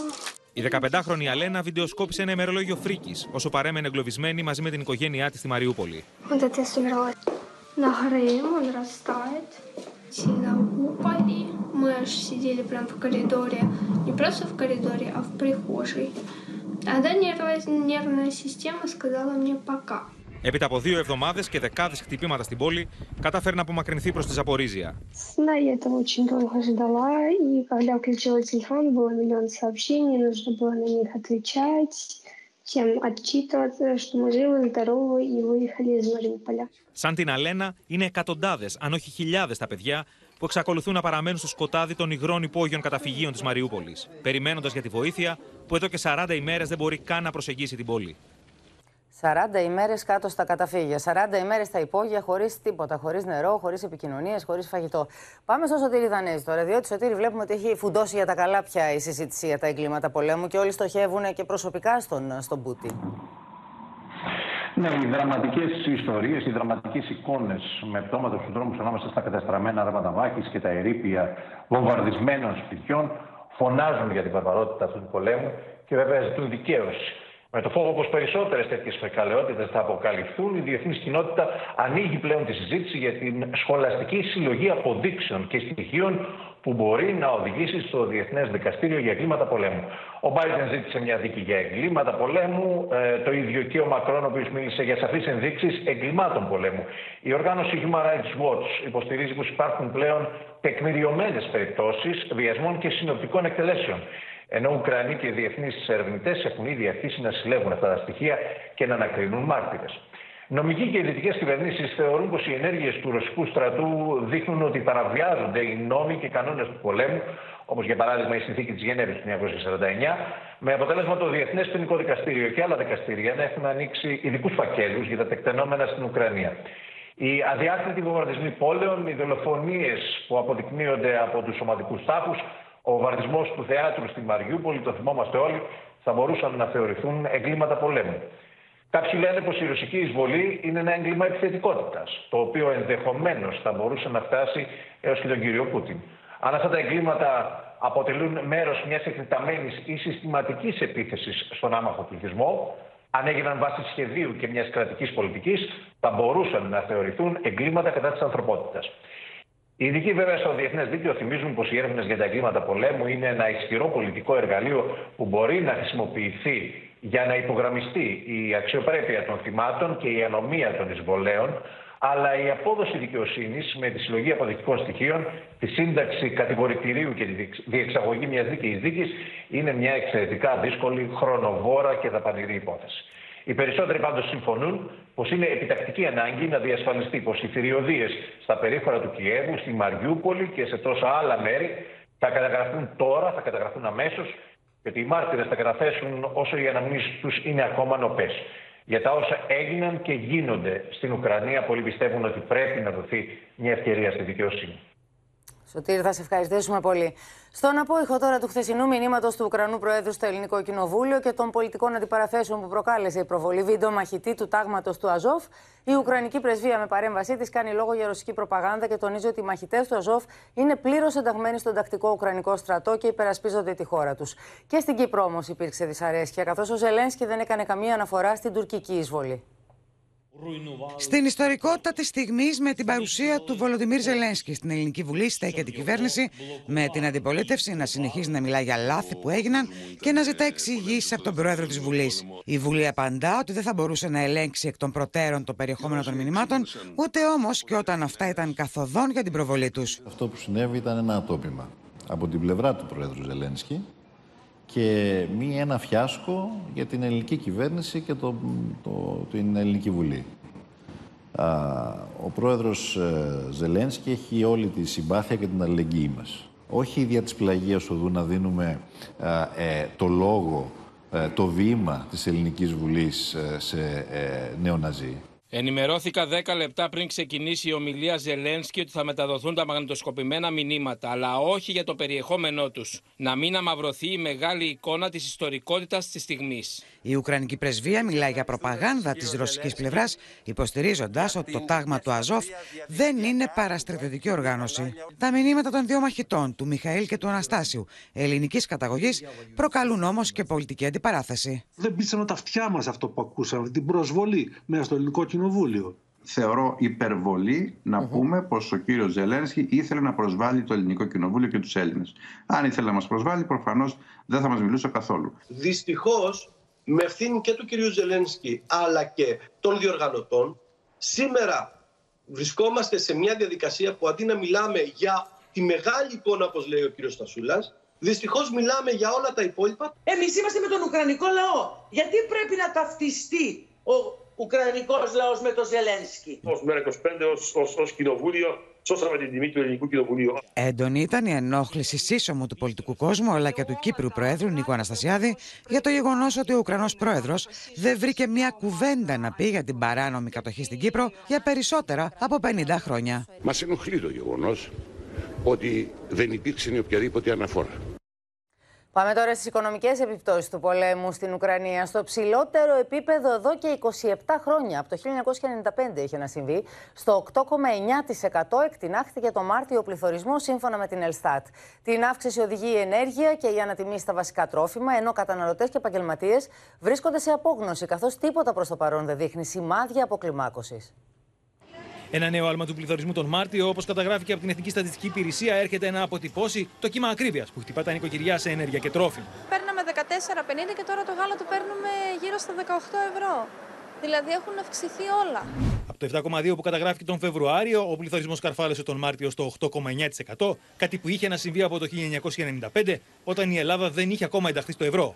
Ένα ψωμί, ένα ευρώ, 350 δραχμές. Οι ανατιμήσεις σε τρόφιμα και είδη πρώτης ανάγκης είναι τρομακτικές. Για παράδειγμα, το ηλιέλαιο αυξήθηκε η τιμή του κατά 70%. 19% πάνω η τιμή στο ελαιόλαδο, ενώ στα ζυμαρικά και στον καφέ η τιμή αυξήθηκε τουλάχιστον κατά 20% το τελευταίο διάστημα. Τον Μάρτιο η ηλεκτρική ενέργεια πήρε τα ενία στην ακρίβεια. Συγκεκριμένα, η αύξηση συγκριτικά με πέρυσι έφτασε στο 79,3%, στο φυσικό αέριο το 68,3%, στο πετρέλαιο θέρμανσης 58,5% και στα καύσιμα 29%. Όποιος δεν έχει δουλειά να πάει κάπου μακριά δεν βάζουν πολύ. 10-15 ευρώ. Οι αλλεπάλληλες αυξήσεις σε ενέργεια και πρώτες ύλες πλέον παίρνουν απευθείας στον καταναλωτή. Έτσι, οι αυξήσεις στα έλαια φτάνουν το 19,9%, στα λαχανικά 13,6%, στα γαλακτοκομικά 8,4%, στο ψωμί 7,6% και στο κρέας 6,4%. Είναι πρώτη φορά στα τόσα χρόνια που κάνουμε τόσο πολύ κοντά τέτοιες ανατιμήσεις και οι ανατιμήσεις που κάναμε ήταν αρκετά μεγάλες. Ναι, αυξήθηκε και σε μένα ο λογαριασμός της ΔΕΗ, δεν υπάρχει αμφιβολία. Πληρώναμε γύρω στα 200 ευρώ το μήνα και είναι πάνω από 400. Ε, αυτά τα 200 ευρώ αύξησης εγώ μπορώ να τα βγάλω πέρα. Μια οικογένεια όμως που έχει 1.500 ευρώ ή 2.000 ευρώ εισόδημα και έχει ανελαστικές υποχρεώσεις, δεν μπορεί να τα βγάλει πέρα. Η κυβέρνηση αντιμετώπισε την κρίση της ακρίβειας στην αρχή με στρουθοκαμιλισμό και στη συνέχεια με ημίμετρα. Πολύ πιο σύντομα από ό,τι πιστεύει, θα συρθεί και πάλι να υιοθετήσει τις προτάσεις του κινήματος αλλαγής. Την ώρα που η ακρίβεια χτύπα τα νοικοκυριά όλο και περισσότερο όσο περνούν οι μήνες, το Υπουργείο Ανάπτυξης εντόπισε άλλες δύο αλυσίδες σούπερ μάρκετ να εσχροκερδούν και τους επέβαλε συνολικά πρόστιμο ύψους 120.000 ευρώ. Με τον πληθωρισμό, λοιπόν, μία ανάσα πριν το 9% ανατιμήσεις ενέργεια, καύσιμα και τρόφιμα είναι η αιτία, ανοίγει συζήτηση και έρχεται πιο κοντά η στοχευμένη μείωση του ΦΠΑ στα είδη πρώτης ανάγκης. Η οποία, όπως θα μας πει τώρα ο Βασίλης Πανός, δεν θα έχει μόνιμο χαρακτήρα, Βασίλη. Ακριβώς. Και θα πρέπει να πούμε πως, σύμφωνα με καλά πληροφορημένες πηγές του Οικονομικού Επιτελείου της κυβέρνησης, μας έλεγαν πως το 9% είναι ορόσημο για να επανέλθει η συζήτηση στο τραπέζι για την μείωση του ΦΠΑ σε βασικά είδη πρώτης ανάγκης, προκειμένου δηλαδή τα νοικοκυριά και ιδιαίτερα τα ευάλωτα να ελαφρυνθούν όσο γίνεται περισσότερο. Έτσι λοιπόν, σύμφωνα με πληροφορίες, εφόσον προκριθεί το συγκεκριμένο μέτρο ελάφρυνσης, τότε από το 13% στο 6% θα μεταταγούν προϊόντα όπως είναι το ψωμί, το γάλα, το κρέας αλλά και τα, και τα λάδια. Και ιδιαίτερα στα σπορέλαια που οι αυξήσεις είναι πάρα πολύ σημαντικές. Αυτό, όπως είπες και εσύ, Πόπη, δεν θα συμβεί με μόνιμο χαρακτήρα, αλλά προσωρινό. Δηλαδή θα, θα, ισχύσει είτε για τρεις είτε για έξι μήνες και αν χρειαστεί θα ανανεωθεί, όπως συμβαίνει με τη μείωση του ΦΠΑ σε εστίαση και τουρισμό. Μάλιστα. Να σε ευχαριστήσουμε πολύ. Την πρώτη δόση του Ταμείου Ανάκαμψης ύψους 3,6 δισεκατομμυρίων ευρώ έλαβε σήμερα η Ελλάδα, την ώρα που η χώρα μας αναζητά λύσεις για την ενεργειακή απεξάρτησή της από το ρωσικό φυσικό αέριο. Μάλιστα, σε πλήρη εξέλιξη βρίσκονται τα σχέδια της χώρας μας, ενώ εξετάζονται δύο σενάρια για την ενίσχυση της ρεβιθούσας. Σε δύσκολο γρίφο για την Ευρωπαϊκή Ένωση εξελίσσεται η ενεργειακή απεξάρτηση από τη Ρωσία. Η Ευρωπαία Επίτροπος Ενέργειας Κάντρι Σίμψον, μιλώντας στο Ελληνικό Κοινοβούλιο, τόνισε πως η Μόσχα χρησιμοποιεί αυτό το όπλο για πολιτικούς λόγους, επηρεάζοντας την ενεργειακή αγορά της Ευρώπης. A new chapter is being written in Europe's energy policy and energy security. Current events remind us of an uncomfortable truth. We are too reliant on Russian fossil fuels. Russia does not hesitate to use this leverage for political use. And as long as we continue like this, we are not fully in control of our energy markets. Ο Πρωθυπουργός Κυριάκος Μητσοτάκης, σε τηλεδιάσκεψη με τον Αντιπρόεδρο της Κομισιόν, Βάλτης Ντομπρόφσκης, ζήτησε την ανάληψη κοινών δράσεων στο μέτωπο της ενέργειας. Κανένας εθνικός προπολογισμό σε καμία ευρωπαϊκή χώρα ε, δεν μπορεί να σηκώσει ε, τα βάρη που προκαλεί η έκρηξη στην ε, αγορά ενέργειας που πυροδοτείται δυστυχώς συνεχώς από τη φωτιά της ρωσικής εισβολή. Στο μεταξύ, η Ελλάδα προετοιμάζεται ήδη για το ενδεχόμενο διακοπή τη ροή του ρωσικού αερίου. Το 2021 είχαμε 35, παραλάβαμε, υποδεχτήκαμε 35 πλοία υγροποιημένου φυσικού αερίου LNG στη Ρεπιθούσα και θα χρειαζόμασταν θεωρητικά άλλα 40 πλοία αν ήταν αυτό τεχνικά εφικτό και οικονομικά βέλτιστο για να πετύχουμε πλήρη απεξάρτηση από το ρωσικό αέριο. Πρωταγωνιστικό ρόλο στο σχέδιο εκτάκτου ανάγκης για την ενεργειακή επάρκεια παίζουν εγκαταστάσεις στη Ρεβιθούσα. Για την ενίσχυση της δυναμικότητας του τερματικού σταθμού, το Υπουργείο Ενέργειας εξετάζει δύο σενάρια. Το πρώτο προβλέπει την ενοικίαση ενός πλοίου για 12 μήνες, το οποίο θα λειτουργεί ως πλωτή δεξαμενή. Το δεύτερο σενάριο, την αγορά και εγκατάσταση πλωτής δεξαμενής LNG, αυξάνοντας μόνιμα τον αποθηκευτικό χώρο του τέρμιναλ. Και τα δύο σενάρια θα αυξήσουν την υφιστάμενη χωρητικότητα της Ρεβιθούσας κατά 150.000 κυβικά μέτρα. Σε κάθε περίπτωση, η δυνατότητα εκφόρτωση ποσοτήτων LNG διευρύνεται από ένα σε δύο πλοία ταυτόχρονα. Μέσα σε αυτό το κλίμα, η Ελλάδα έλαβε σήμερα την πρώτη δόση από το Ταμείο Ανάκαμψη. There you go. It's not a check, it's a, um, it's, it's a document, but it'll, it'll do. It's a confirmation of the payment. I would like to offer my warmest uh, congratulations to Greece for achieving the first set of milestones and receiving 3.6 billion euros as a disbursement under the Recovery and Resilience Facility. Ο αντιπρόεδρος της Κομισιόν προανήγγειλε την έξοδο της Ελλάδας από την ενισχυμένη υποπτία τον επόμενο Αύγουστο. Σύνδεση τώρα με τους Δελφούς στο Οικονομικό Φόρουμ. Εκεί παρακολουθεί ο Γιάννης Φόσκολο. Και όπως θα μας πεις, Γιάννη, οι ειδικοί εκεί εκτιμούν ότι η ενεργειακή κρίση δυστυχώς θα κρατήσει καιρό. Ήρθε για να μείνει, όπως όλα δείχνουν. Ακριβώς, Πόπη. Καλησπέρα από τους αδελφούς. Η ενεργειακή κρίση ήρθε για να μείνει. Τουλάχιστον ένα χρόνο θα είναι μαζί μας οι υψηλές τιμές της ενέργειας. Ωστόσο, πρέπει να σου πω πως είχαμε νέα, ενδιαφέροντα νέα και για τις έρευνες υδρογονανθράκων στην Ελλάδα. Το αμέσως επόμενο χρονικό διάστημα αναμένουμε τις ανακοινώσεις του Πρωθυπουργού Κυριάκου Μητσοτάκη για την επανεκκίνηση του project των ερευνών για τον εντοπισμό πιθανών κοιτασμάτων φυσικού αερίου στην Ελλάδα. Ουσιαστικά για επανεκκίνηση μιλάμε με σεισμικές έρευνες δυτικά της Κρήτης και στο Ιόνιο. Αυτές είναι οι δύο περιοχές που συγκεντρώνουν το μεγαλύτερο ενδιαφέρον. Τώρα, εδώ στους Δελφούς, πρέπει να σου πω πως ακούσαμε με πολύ μεγάλο ενδιαφέρον τον κύριο Αριστοφάνη Στεφάτο, ο οποίος είναι διευθύνων σύμβουλος της Ελληνικής Διαχειριστικής Εταιρείας Ήδρογων Ανθράκων, να λέει πως οι πρώτες αναλύσεις δείχνουν πως πιθανότατα μπορεί να έχουμε σημαντικά κοιτάσματα φυσικού αερίου στην Ελλάδα. Ο ίδιος μάλιστα δεν απέκτησε το, ε, ε, δεν απέκλεισε το ενδεχόμενο να έχουμε και νέους ξένους επενδυτές να δούμε το αμέσως επόμενο χρονικό διάστημα στην Ελλάδα. Όπως είπε συγκεκριμένα ο ίδιος, υπάρχουν μεγάλες εταιρείες που έχουν εκδηλώσει ενδιαφέρον, υπάρχουν συζητήσεις και ζυμώσεις όλο αυτό το χρονικό διάστημα. Υπάρχει ενδιαφέρον στη διεθνή αγορά και για, για τα για πότε μπορούμε να μιλήσουμε εδώ, σαν ένα χρονικό ορίζοντα. Εκεί λοιπόν Ε, εκεί λοιπόν πρέπει να σου πω πως ναι, δόθηκε χρονικός ορίζοντας. Ο κύριος Στεφάτος είπε πως τα επόμενα τρία με τέσσερα χρόνια αυτό τον χρονικό ορίζοντα έδωσε. Θα μπορούσαμε να δούμε γεωτρήσεις στην Ελλάδα. Ειδικά για την περιοχή του, Ιουνι... του, Ιωνίου. του Ιωνίου, συγγνώμη, πρέπει να σου πω πως ακούσαμε και τον Διευθύνων Σύμβουλο των Ελληνικών Πετρελαίων, τον κύριο Ανδρέας Σιάμιση, να μας λέει πως εκεί έχουν ξεκινήσει οι πρώτες σεισμικές έρευνες, οι λεγόμενες δυσδιάστατες, έχουν γίνει και αναμένονται να, να ερευνηθούν, να ακολουθήσει η επόμενη φάση των ερευνών. Ο ίδιος εκτίμησε πως θα έχουμε γεωτρήσεις από 2 έως 5 χρόνια περίπου, ενώ στην Κρήτη είπε ότι θα εξελιχθεί γρηγορότερα η διαδικασία, θα επιταχυνθούν και εκεί τα έργα, καθώς η κρίση φέρνει πιο κοντά ε, αυτό που τόσα χρόνια συζητάμε στην Ελλάδα, επιταχύνει τα πάντα για τις έρευνες υδρογονανθράκων, πάντα για φυσικό αέριο, Πόπη. Να σε ευχαριστήσουμε πάρα πολύ και αν αυτή η είδηση είχε ενδιαφέρον, φυσικά ήταν ελληνικού ενδιαφέροντος, μιλάμε για έρευνες δυτικά της Κρήτης αλλά και στο Ιόνιο.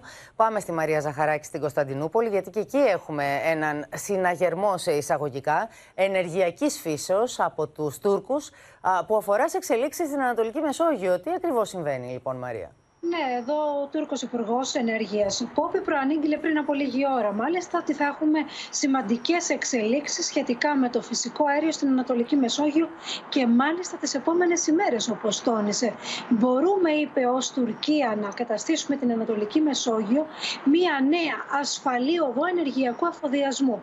Αρκεί όμως να υπάρξει σεβασμός, όπως τόνισε, προς τα δικαιώματα της Τουρκίας εκεί. Ουσιαστικά έστειλε μήνυμα Πόπη στη διεθνή κοινότητα αλλά και προς τους γείτονες, την Ελλάδα, το Ισραήλ και την Κύπρο ότι η Τουρκία θα έχει αξιώσεις για να προχωρήσει παραδείγματος χάρη σε συμφωνίες και αγωγούς προκειμένου να μεταφέρει εκείνη το φυσικό αέριο στην Ευρώπη από την Ανατολική Μεσόγειο. Φαίνεται όμως με αυτή τη δήλωση που ακούσαμε από τον Φατίχ Ντονμές ότι η Άγκυρα προχωράει τις συνομιλίες με το Ισραήλ για αυτόν τον υποθαλάσσιο απευθείας αγωγό. Στόχος τους είναι να γίνει ο βασικός διακομιστής του αερίου του Ισραήλ στην Ευρώπη.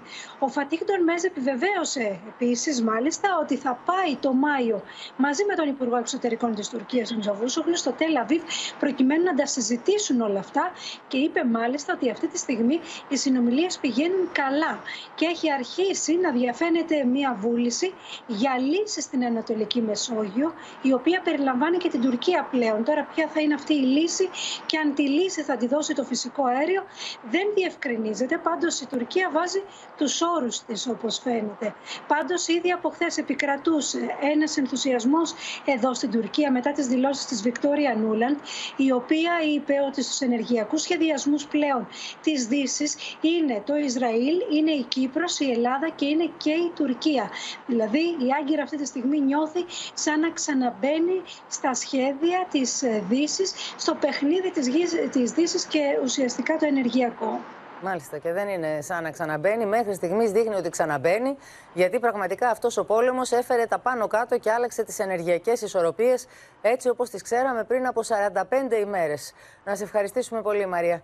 Και πάμε από τη Μαρία Ζαχαράκη στη Μαρία Ρόνη στις Βρυξέλλες, γιατί είμαστε πια στην τελική ευθεία για τις κάλπες στη Γαλλία. Με τη διαφορά, μάλιστα, να είναι οριακή μεταξύ Μακρόν και Λεπέν. Την Κυριακή στην Οντικάλπε η Μαρία Ρόνη έχει περισσότερα. Σε βλέπουμε μπροστά στον πύργο του Άιφελ, Μαρία. Ναι, καλησπέρα Πόπη κυρίες και κύριοι από το βροχερό Παρίσι. Σήμερα ήταν η τελευταία ημέρα της προεκλογικής εκστρατείας εν ώψη του πρώτου γύρου των γαλλικών προεδρικών εκλογών που θα γίνουν την ερχόμενη Κυριακή 10 Απριλίου. Σήμερα λοιπόν ο απερχόμενος πρόεδρος Εμμανουέλ Μακρόν ανέβασε τους τόνους έναντι της βασικής αντιπάλου του, της Μαρίν Λεπέν και την ε, κατηγόρησε ότι το πρόγραμμά της είναι ρατσιστικό και ότι η στάση της απέναντι στην Ρωσία είναι αμφίσιμη αφού δεν καταδικάζει ευθέως την εισβολή στην Ουκρανία. Ε, πρέπει να πούμε ότι ε, τις δύο τελευταίες εβδομάδες ε, η διαφορά έχει μειωθεί πολύ σημαντικά και κυρίως σήμερα που δόθηκε στην δημοσιότητα η τελευταία δημοσκόπηση η σημερινή δείχνει δύο μέρες πριν τις εκλογές στήθος με στήθος στην Μαρίν Λεπέν με τον Εμμανουέλ Μακρόν και στον πρώτο και στο δεύτερο γύρο. Σύμφωνα με τη δημοσκόπηση που έγινε για λογαριασμό του γαλλικού τηλεοπτικού δικτύου DFMTV, ο Μακρόν στον πρώτο γύρο στις 10 Απριλίου έχει το προβάδισμα με 26% και η Μαρίν Λεπέν με 25%, πάρα πολύ κοντά. Και στο δεύτερο γύρο επίσης ε, μειώνεται η διαφορά μόνο με δύο μονάδες. Ο Εμμανουέλ Μακρόν. Όρια στατιστικούς ε, σφάλματος είναι αυτές οι διαφορές. Ακριβώς, το όριο του ε, οριακού σφάλματος. Και να πούμε ότι ο Εμμανουέλ Μακρόν, ε, παρότι δεν έχει κάνει ουσιαστικά ε, τον προεκλογικό αγώνα, καθώς το τελευταίο 1,5 μήνα έχει επικεντρωθεί κυρίως στο ουκρανικό ζήτημα και στον πόλεμο, ε, μοιάζει να είναι το φαβορή, να έχει το προβάδισμα και στο πρώτο και το δεύτερο Πάντως έτσι όπως είναι τα στοιχεία, έτσι όπως δίνονται τα στοιχεία στη δημοσιότητα Μαρία, κανείς δεν μπορεί να είναι βέβαιος ότι μπορεί να έρθει πρώτος στην Κυριακή, στη, στον πρώτο γύρο των εκλογών. Ναι, είναι τόσο οριακή η διαφορά που κανείς δεν μπορεί να το, να το νιώσει αυτό. Και βέβαια φαντάζομαι ότι και η αποχή αλλά και οι, α, οι αναποφάσεις ίσως της δημοσκοπής θα παίξουν φυσικά και τον σημαντικό ρόλο. Ε, ε, ρόλο βεβαίως. Λοιπόν, να σε ευχαριστήσουμε πολύ και να δούμε δηλώσεις από τους δύο μεγάλους αντιπάλους. Ce qui est vrai, c'est que j'ai fait campagne tard. D'abord, c'est normal pour un président sortant. Et ensuite, les, les circonstances m'ont un peu contraint. C'est un fait.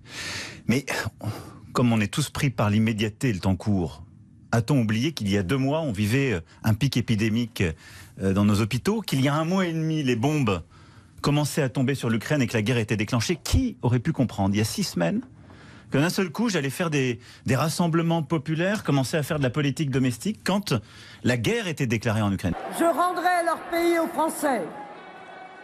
C'est aux Français qu'il revient de dire qui entre et qui doit quitter le pays.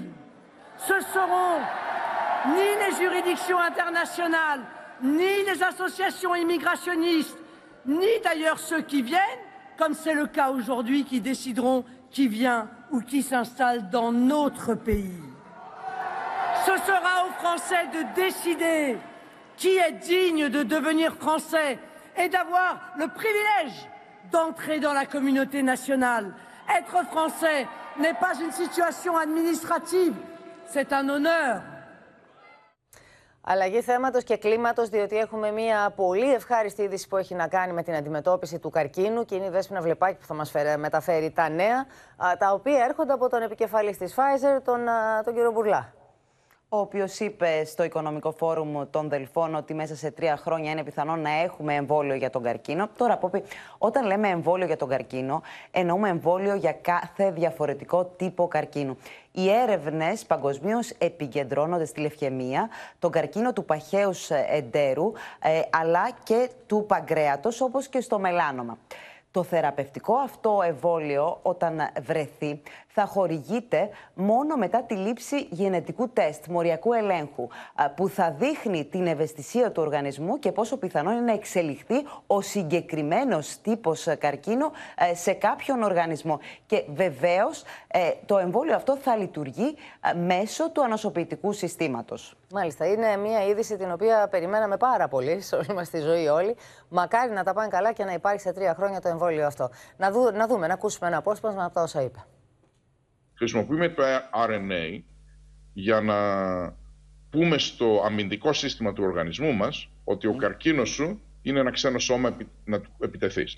Εάν κάνουμε ένα εμβόλιο, όπως ο, ιός, όπως ο οργανισμός επιτίθεται στον κοροναϊό, θα επιτεθεί στον, στον καρκίνο. Θα δούμε άμα είμαστε επιτυχημένοι μέσα στα επόμενα τρία χρόνια εμβόλια για τον καρκίνο και αν είμαστε επιτυχημένοι θα δούμε από του χρόνου μέχρι και δύο-τρία χρόνια. Από του χρόνου θα αρχίσουμε να βλέπουμε ε, εμβόλια για άλλες αρρώστιες. Ήταν μια ευχάριστη είδηση που καιρό είχαμε να την ακούσουμε. Πάμε τώρα στο θέμα που μας έχει συγκλονίσει όλους. Με εντατικούς ρυθμούς συνεχίζονται οι καταθέσεις για την υπόθεση της δολοφονίας της 9χρονη Τζορτζίνας από τη μητέρα της Ρούλα Πισπυρίγκου, η οποία κρατείται στις φυλακές Κορυδαλού. Σήμερα ήταν σειρά του εντατικολόγου Ανδρέα Ηλιάδη να περάσει το κατόφλι της ανακρίτριας για να περιγράψει όλα όσα συνέβησαν κατά τη διάρκεια νοσηλείας του μικρού κοριτσιού στο νοσοκομείο του Ρίου, αλλά και τη συμπεριφορά της κατηγορουμένης. Με ανακριτική εντολή θα ανοίξει ο τάφος της μικρής για να ανακτηθεί και να εξεταστεί από τις αρχές και το επίμαχο τάμπλετ.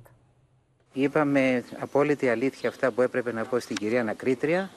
Νιώθω ήρεμος και α, ότι άσκησα αυτή την υποχρέωση που έχω ως ιατρός υποκρατικός.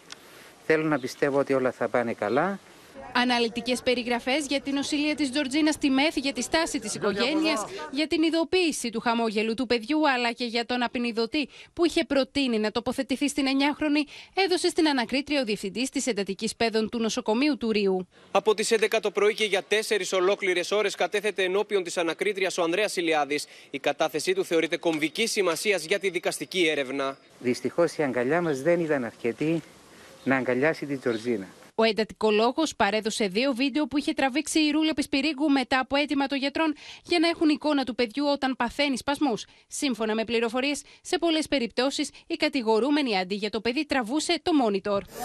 Την ίδια ώρα, ο ενδιαστάσης σύζυγος της 33χρονη, που πλέον βρίσκεται νομικά απέναντί της, σε νέα συνέντευξή του εμφανίζεται οργισμένος. Για μένα δεν υπάρχει τιμωρία.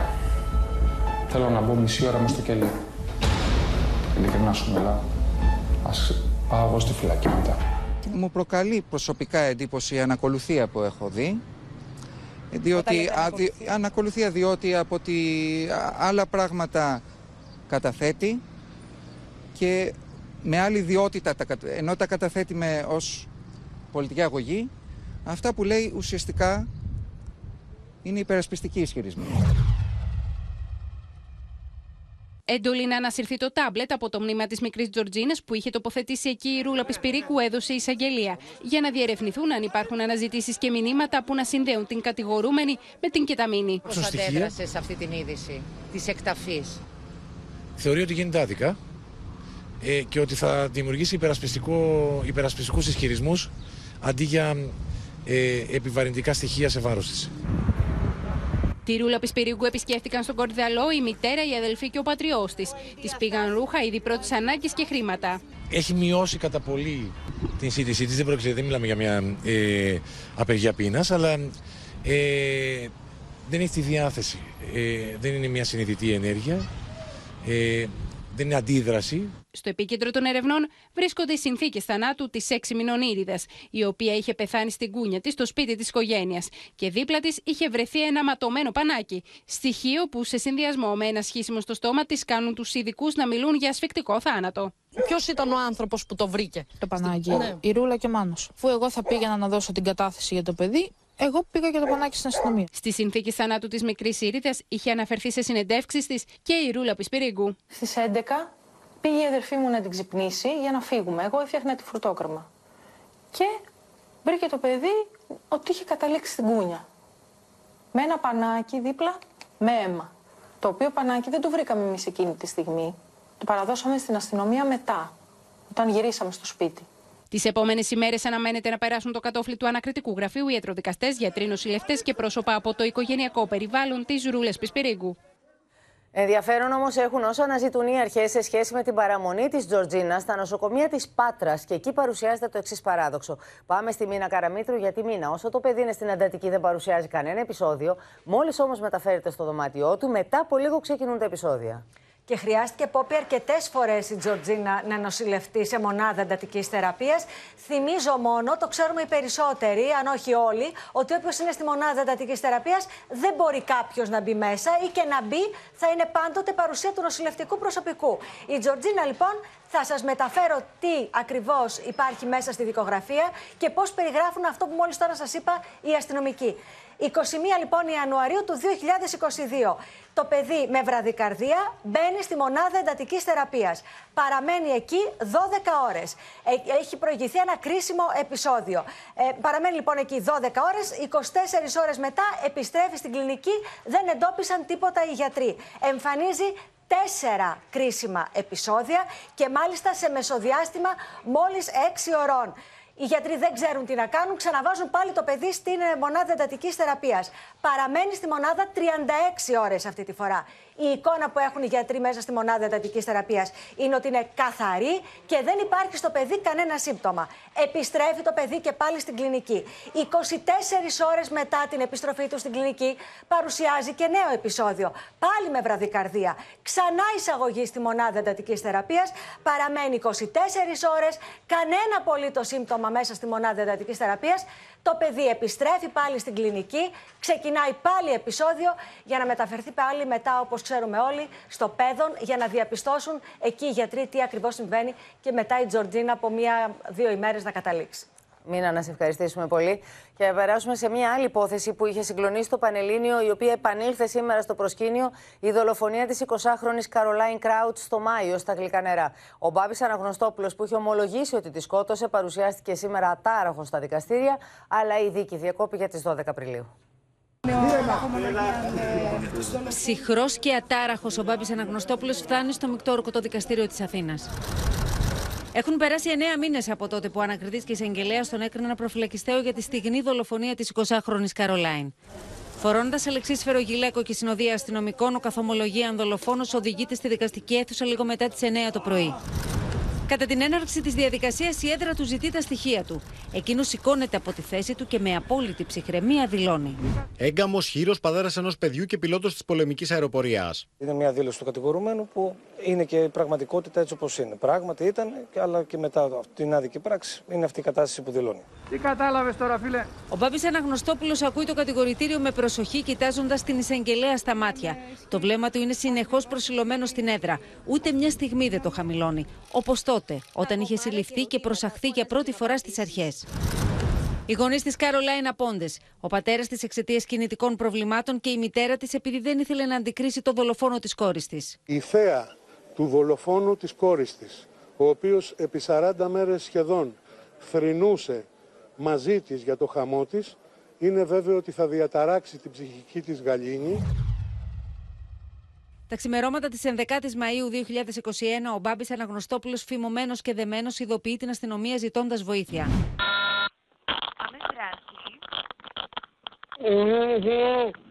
Παρακαλώ. Άμεσα φτάνουν στο σπίτι τους στα γλυκά νερά οι αστυνομικοί. Ο 34χρονο κλαίγοντας τους λέει ότι τρεις ληστές δολοφόνησαν την 20χρονη σύζυγό του και το σκυλάκι τους. Βρίσκουν τη νεαρή γυναίκα με ένα ύφασμα τυλιγμένο στο λαιμό της, δεμένη πιστάγκωνα, με το μωρό της να κοιμάται ακουμπισμένο στην πλάτη της. 37 μέρες μετά, ομολογεί ότι εκείνος διέπραξε και τα δύο εγκλήματα. Αυτό το οποίο ισχυρίστηκε ο Ντολέας μου από την πρώτη στιγμή ότι δεν υπήρχε κανένας προσχεδιασμός, ούτε ήταν κάτι προμελετημένο ως προς αυτό το αδίκημα, αλλά βρισκόταν σε τέτοια διέγερση συναισθηματική και ψυχική, όπου τελέστηκε το συγκεκριμένο αδίκημα. Έγινε δεκτό το αίτημά μας για δήλωση παράστασης προσθήκης κατηγορίας. Εσείς τι ζητάτε με την παράσταση, Την παραδειγματική τιμωρία για το μαρτυρικό θάνατο της Ρόξη. Όλο αυτό το διάστημα των 37 ημερών εμφανιζόταν συντετριμένος. Στο μνημόσυνο για την Καρολάιν στην Αλόνισο αγκαλιάζει τη μητέρα της χωρίς ίχνος μεταμέλειας. Λίγη ώρα αργότερα, αστυνομικοί του ζητούν να τους ακολουθήσει για να αναγνωρίσει έναν ύποπτο. Έξι ώρες μετά σπάει και ομολογεί το στιγερό έγκλημά του. Λίγα λεπτά μετά τον Πάπη Αναγνωστόπουλο έφτασε στα δικαστήρια και ο Δημήτρης Λιγνάδης, συνοδευόμενος από τέσσερις αστυνομικούς. Σύνδεση με την Έλενα Γαλάρη για να μας πεις, Έλενα, πώς κύλησε η δίκη σήμερα; Σήμερα συνέχισε την κατάθεσή του ο δεύτερος μάρτυρα, ο οποίος έχει καταγγείλει τον Δημήτρη Λιγνάδη για βιασμό. Το 2015 στην Επίδαυρο, όταν ήταν 17 ετών, ο οποίος ερωτήθηκε από τους δικηγόρους. Ένταση προκλήθηκε όταν ο συνήγορος του κατηγορουμένου, ο κύριος Αλέξης Κούγιας, ζήτησε από τον μάρτυρα να κάνει μια αναπαράσταση της σκηνής του καταγγελόμενου βιασμού πλησιάζοντάς τον. Τότε λοιπόν ο μάρτυρας έκανε μια κίνηση προκειμένου να τον αποθήσει. Του ζήτησε να μην τον πλησιάζει, να μείνει σε απόσταση, με το κοινό να αντιδρά και να λέει ότι αυτό που γίνεται είναι κακοποιητικό.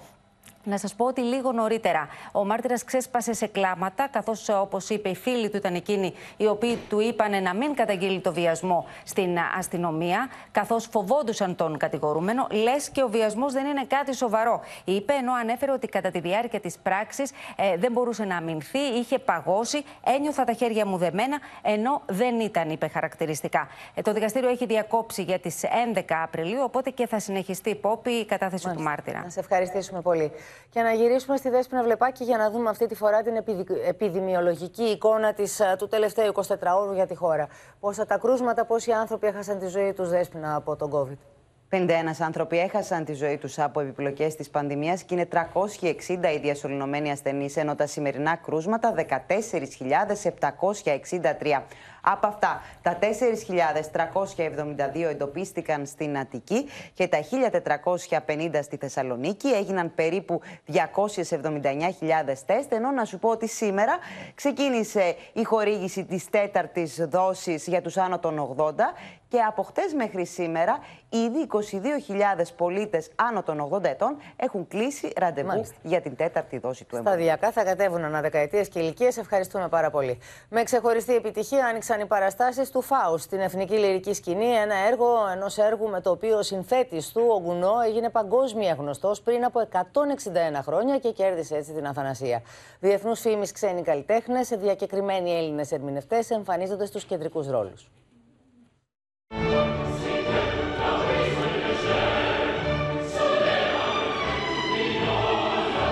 Ο άνθρωπος και οι αδυναμίες του βρίσκονται στο επίκεντρο του Φάουστ, ενός λαμπρού δείγματος της γαλλικής μεγαλόπρεπης όπερας με την υπογραφή του Σαρλ Γκουνό, που γνώρισε παγκόσμια επιτυχία.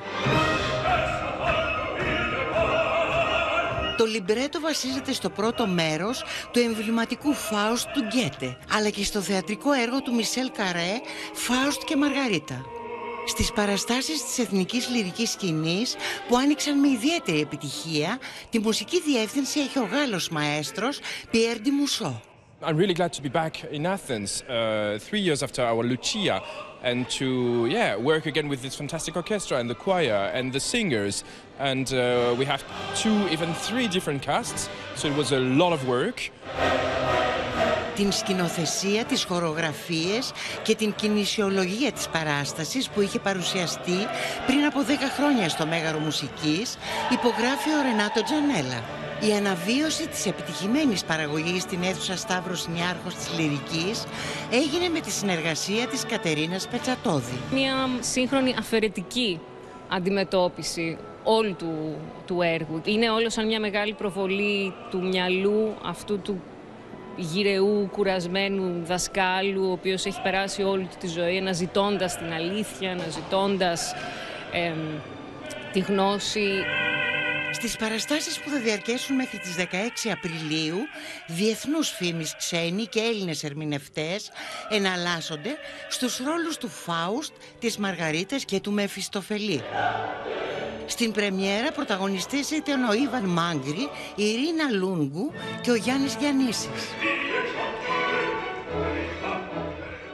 Κυρίες και κύριοι, εδώ ολοκληρώθηκε το κεντρικό δελτίο ειδήσεων. Μείνετε στο Open αμέσως μετά. Ο Γιώργος Θεοφάνους υποδέχεται στο ένα τραγούδι ακόμα τη Λένα και την Πίτσα Παπαδοπούλου σε μια βραδιά με πολλές εκπλήξεις και αγαπημένα τραγούδια. Στις 12 τα μεσάνυχτα η Σοφία Φασουλάκη και ο Χρήστος Τσιγουρής με όλες τις εξελίξεις από τα μέτωπα του πολέμου στην Ουκρανία. Ευχαριστούμε πολύ που ήσασταν και σήμερα εδώ κοντά μας. Ευχαριστούμε που εμπιστεύεστε εμά για την ενημέρωσή σας. Καλό βράδυ να έχουμε όλοι. Πολύ καλό Σαββατοκύριακο. Γεια σας.